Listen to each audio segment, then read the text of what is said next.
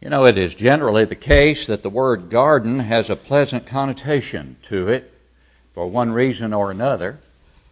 If it is a, uh, garden in which uh, vegetables grow, that has a very pleasant connotation to it. And we've always been blessed to uh, uh be given really good things out of uh, people's gardens. They, uh, many of you have done that for us right here. Just, just Saturday afternoon, I've got a neighbor uh, the Bells know him, Mr. Worthington, a couple of doors down, and he uh, invited me to come down and pick greens out of his garden back there. He has a raised garden, and so Kevin and I, Saturday afternoon, went down and picked greens for a while. And Janice fixed those up, and boy, they were good. And then when you think about flower gardens, uh, that has a beautiful connotation to it as well. Callaway gardens or gardens of that nature bring to mind some very, very pleasant uh, thoughts as we think about the beautiful uh, flowers. And Jan Jenkins has taken beautiful pictures of uh, so many flowers and gardens, and uh, her cards are so beautiful, though, all of them, and uh, those with those flowers are so beautiful from gardens. But tonight I want us to think about some particular gardens that we read about in Scripture.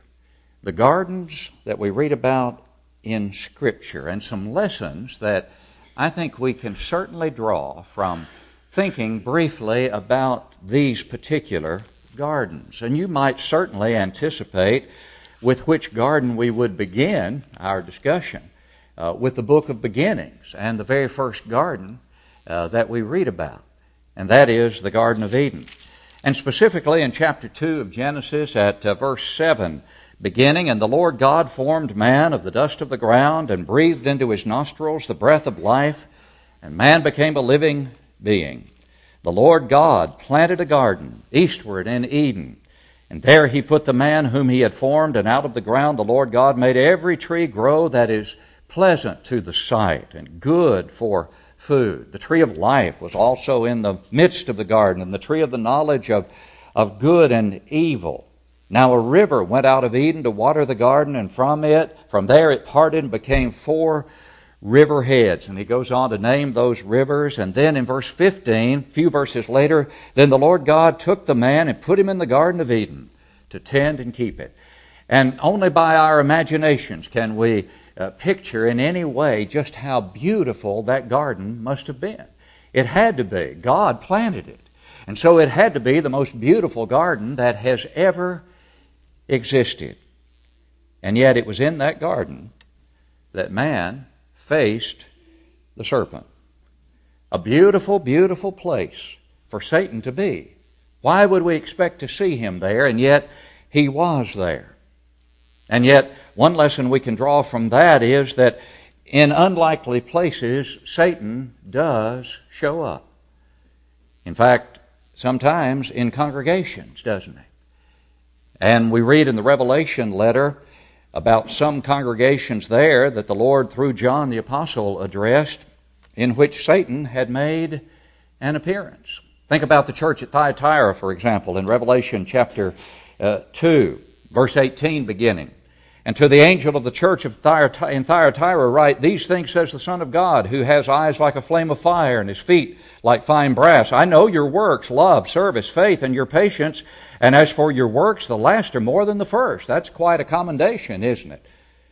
But then verse 20 reveals, Nevertheless, I have a few things against you because you allow that woman Jezebel, who calls herself a prophetess, to teach and beguile my servants to commit sexual immorality, and to eat things sacrificed to idols. And I gave her time to repent of her sexual immorality, and she did not repent. And then goes on to talk about what he's going to do. Right there in the midst of a congregation worthy of quite a bit of commendation, you find Satan. And Paul in 2 Corinthians 11, in effect, asks, why should that surprise us? Read 2 Corinthians 11, 14, and 15 with me and, and see what Paul writes there. And no wonder, he says, after talking about false apostles in verse 13, deceitful workers, transforming themselves into apostles of Christ. And then in verse 14 of 2 Corinthians 11, he goes on, and no wonder, for Satan himself transforms himself into an angel of light. Therefore, it is no great thing if his ministers also transform themselves into ministers of righteousness, whose end will be according to their works. It's no wonder, Paul says, that Satan himself transforms himself into angel of light and uh, his ministers into that kind of false presentation of themselves to deceive people. And exactly that happened. Yeah, that's what uh, exactly took place in the Garden of Eden long ago. Satan, in the form of the serpent, appearing in the midst of that beautiful garden planted by God, and Eve succumbed to that temptation and influenced her husband to do the same. What God created for beauty and enjoyment, Satan marred by the introduction of sin. And the spiritual beauty of the church today is marred, isn't it? By false religion, by deceitful workers, by those even in the kingdom at times who lead precious souls astray. And so the Garden of Eden reminds us that Satan has no boundaries as to where he will make his appearance. And in fact, in the most beautiful places spiritually and in the most beautiful spiritual lives of individuals, that's where he will seek to infiltrate and to overthrow. But the Garden of Eden is obviously the first garden that we should consider if we're looking at the gardens in the Bible. But the second is the Garden of Gethsemane. And if you look at John's record in John 18, and of course Matthew, Mark, and Luke all relate the account of Jesus in the garden as well. But in John chapter 18 at verse 1, when Jesus, when Jesus had spoken these words, he went out with his disciples over the brook Kidron, where there was a garden, which he and his disciples entered. If you go to Jerusalem today, you can visit the Garden of Gethsemane, but there's no assurance that that is literally the same garden where Jesus uh, went, but they purport it to be the Garden of Gethsemane. They call it that, and even within that garden, a very beautiful setting where there are olive trees that uh, they claim go all the way back to the time of uh, the destruction of uh, Jerusalem or earlier than the destruction of Jerusalem. Well, if you think about that, those olive trees, if those are the same olive trees, they had to have grown back from the roots because the Romans leveled every tree within sight of Jerusalem, and that would have included those olive trees in the Garden of Gethsemane. So they're a little bit off, I think, there, unless indeed the root system was able to uh, be uh, revived after the Romans leveled and used all those trees for battering rams against the city of Jerusalem. But it's a beautiful setting, and in that Garden of Gethsemane, you find what is called the Rock of Agony. And it was supposedly on this large rock of agony, as it is called, where Jesus prayed three times the same prayer Father, if it be possible, let this cup pass from me. And yet he added, Not as I will, but as thou will. The Garden of Gethsemane, a place of agony. Whether that is the actual spot or not, or whether that rock that is there is the actual rock, it doesn't make any difference. We know that indeed it was a place of agony, it was a place of, of sorrow. It was in that garden, the Garden of Gethsemane, that Jesus felt the need of being alone because the text says he withdrew from his disciples. It was where he was in need of sympathetic understanding as he told the disciples to watch.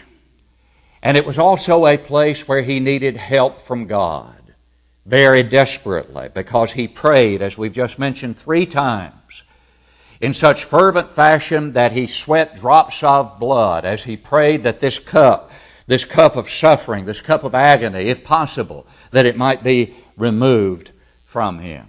It is difficult for the finite mind to fully comprehend the kind of agony that Jesus went through as he anticipated all that was involved in the cross, and not really the physical agony or the physical suffering, but the spiritual agony, in a sense, as he bore alone alone upon his sinless shoulders the sins of all mankind. And the anticipation of that burden for the Son of God himself caused him the deepest possible agony because he no doubt anticipated that moment in time when the Lord God of heaven would allow him to suffer alone and bear the sins of mankind, prompting the cry from Calvary, My God, my God, why hast thou forsaken me?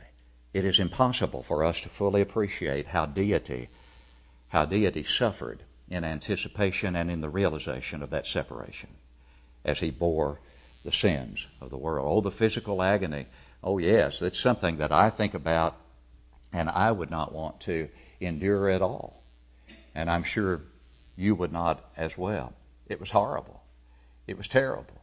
Everything associated with the trials, with the scourgings, with the humiliation, with the crucifixion itself, all of that was horrible. But what about the bearing of the sins of mankind? He anticipated that, and angels assisted him in ministering to him on that occasion because it was a time of terrible, terrible agony. But you know, all of us, in a much smaller way, have our Gethsemanes, don't we? All of us, as we live this life, have our Gethsemanes. We have our trials. We have our challenges in life. We have our tribulations. But through prayer and through the Word of God, and the help of brothers and sisters in Christ, we can overcome. We need that word, don't we?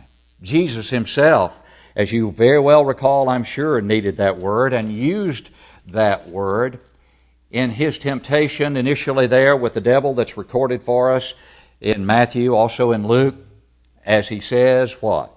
It is written. Time and again, in each of the temptations, the response was prefaced with the words, It is written. It is written.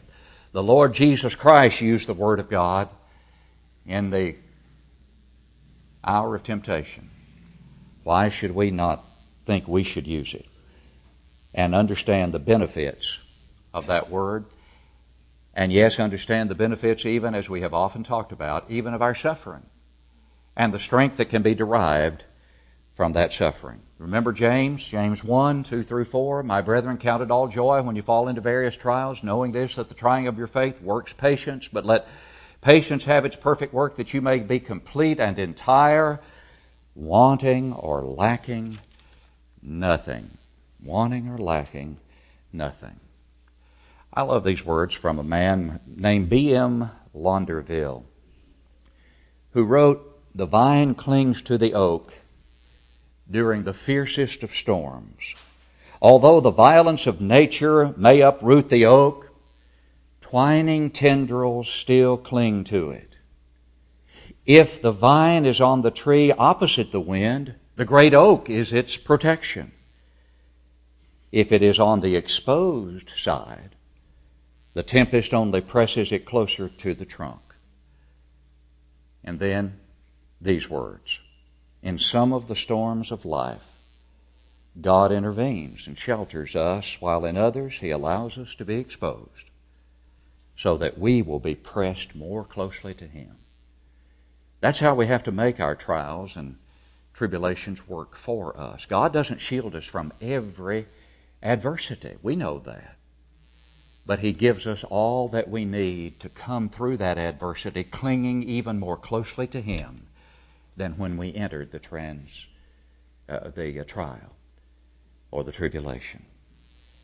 And I think those words, although they are from a human being and not by inspiration, certainly comport with what inspiration teaches us about how trials and tribulations and challenges can make us better rather than bitter, without question.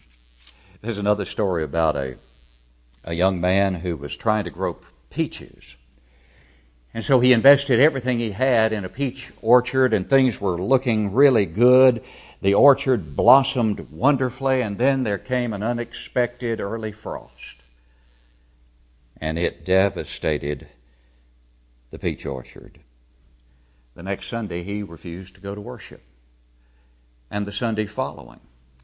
And the old preacher who preached in the congregation came to visit him to see what was the matter. And he said, I'm not coming anymore. How could I worship a God who cares so little for me that he would allow a frost to kill all my peaches? And the old preacher said very kindly to the young man, God loves you better than he loves your peaches.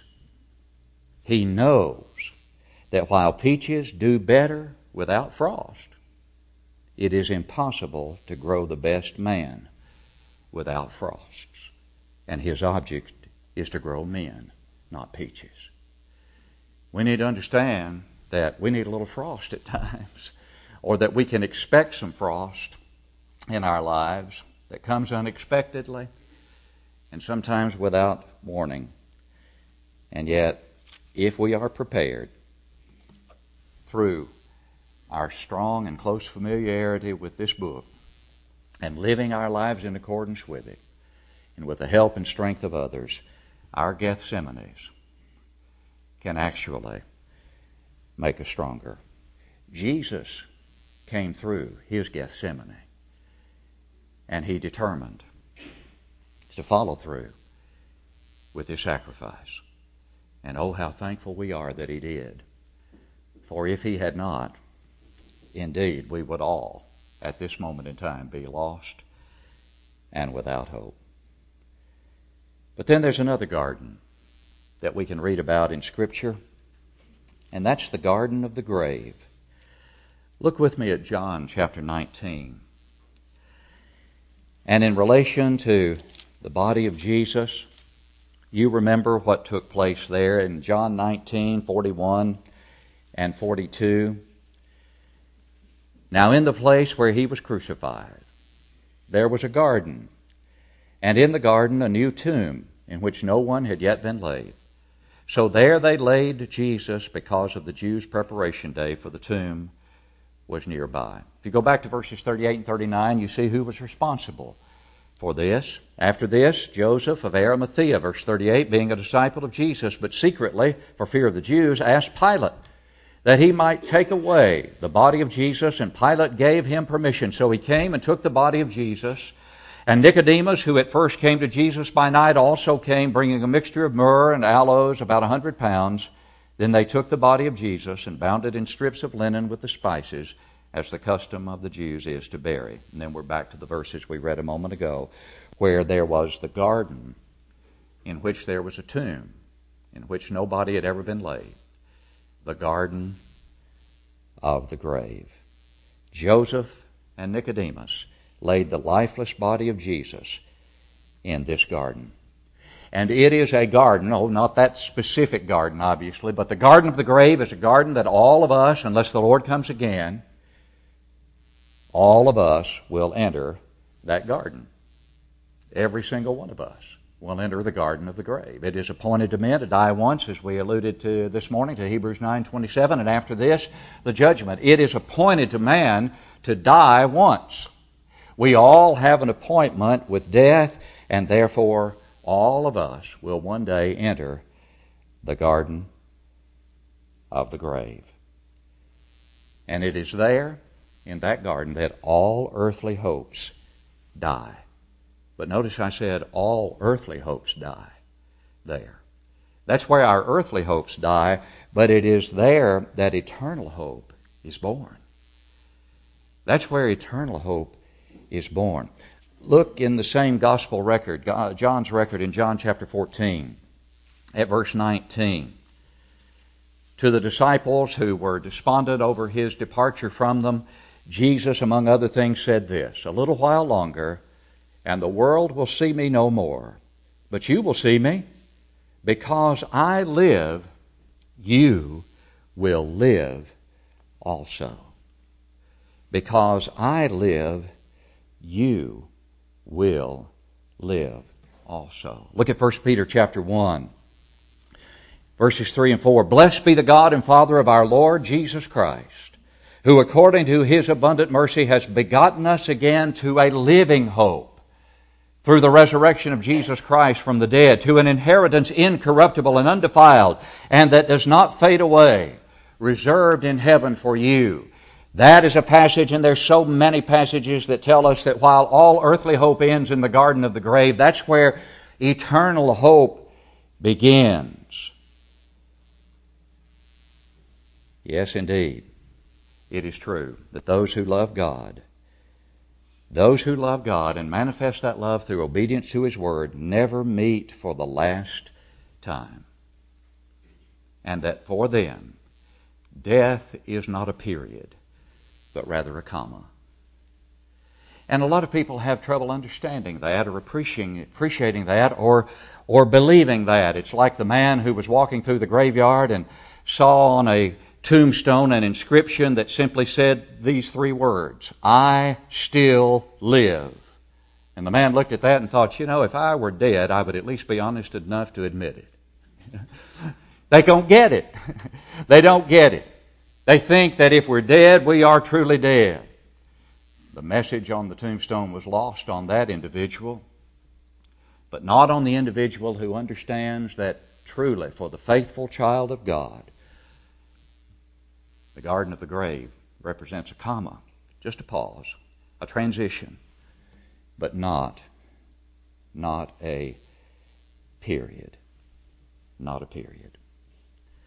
And then finally, there's one other garden that we logically look at after we look at the Garden of the Grave, and we have talked about the fact that the Garden of the Grave is not the end of eternal hope, but only its beginning because of one other garden mentioned in Scripture, and that's the Garden of God. The Garden of God. Look at Revelation chapter 2 and verse 7. In Revelation 2 and verse 7, we find these words He who has an ear, let him hear what the Spirit says to the churches. To him who overcomes, I will give to eat from the tree of life, which is in the midst of the paradise of God. Marginal reading there is the garden of God in some translations. I think the American Standard perhaps has that marginal reading, but if you simply look at the word that is translated paradise there, the meaning is a pleasure park or a garden. Literally, that idea is expressed by the word in the original. The garden, then, of God, the paradise of God. And the paradise of God here, I believe, in this context, does not refer to the intermediary stage uh, where people find themselves among the righteous who have lived in paradise in the Hadean realm, but this paradise, this garden, is the eternal home of the soul, the final resting place, the garden of God. That is heaven itself. And for those who have lived their lives in obedience to God the Father through Jesus Christ, His Son, in that garden, there will be no marring of its beauty by Satan, as was the case with the first garden that God planted. Satan can't mar this one as he marred that one. Nor will there be suffering, nor will there be separation produced by the garden of the grave, but simply beauty eternally beyond comprehension, with nothing to lessen its attraction, a place of eternal bliss. Who will be planted, as it were, in that garden? God planted the Garden of Eden, but in the Garden of God, only a certain individual or type of individual will be planted there, if you will. And that individual is described by an anonymous writer under the title of Cedar Christians. And these are his or her words Jesus, help me to be for thee just like a big, strong cedar tree. When all the other trees are bare, the cedar stands so green and fair. The wind and storm, the ice and cold make it more beauty to unfold. So I would stand in trial and test, just trusting you to do what's best. Though others fail, Lord, keep thou me. May I a cedar Christian be. A cedar Christian. Because you see, it's the cedar Christians who will be transplanted from here, if you will, into the garden of God, where we will never again be uprooted, but there forevermore, enjoying the beauties of that garden in ways that the finite mind cannot at this point in time fully comprehend. But we need to spend a lot of time trying to, thinking about it, looking forward to it, anticipating it, and making sure that we're the kind of Christians that will be able to be transplanted, as it were, in that final judgment, and after that final judgment, into that wonderful and beautiful and eternal garden of God. Are you that person tonight? Are you that cedar Christian? If not, we plead with you to become one, either by becoming a Christian. If you have not done that, obviously, then you would need to become a Christian by expressing your faith in Jesus as the Christ. Moving forward by faith to repent of your sins, to confess Him as the Christ, then to be buried with Him in baptism for the remission of sins.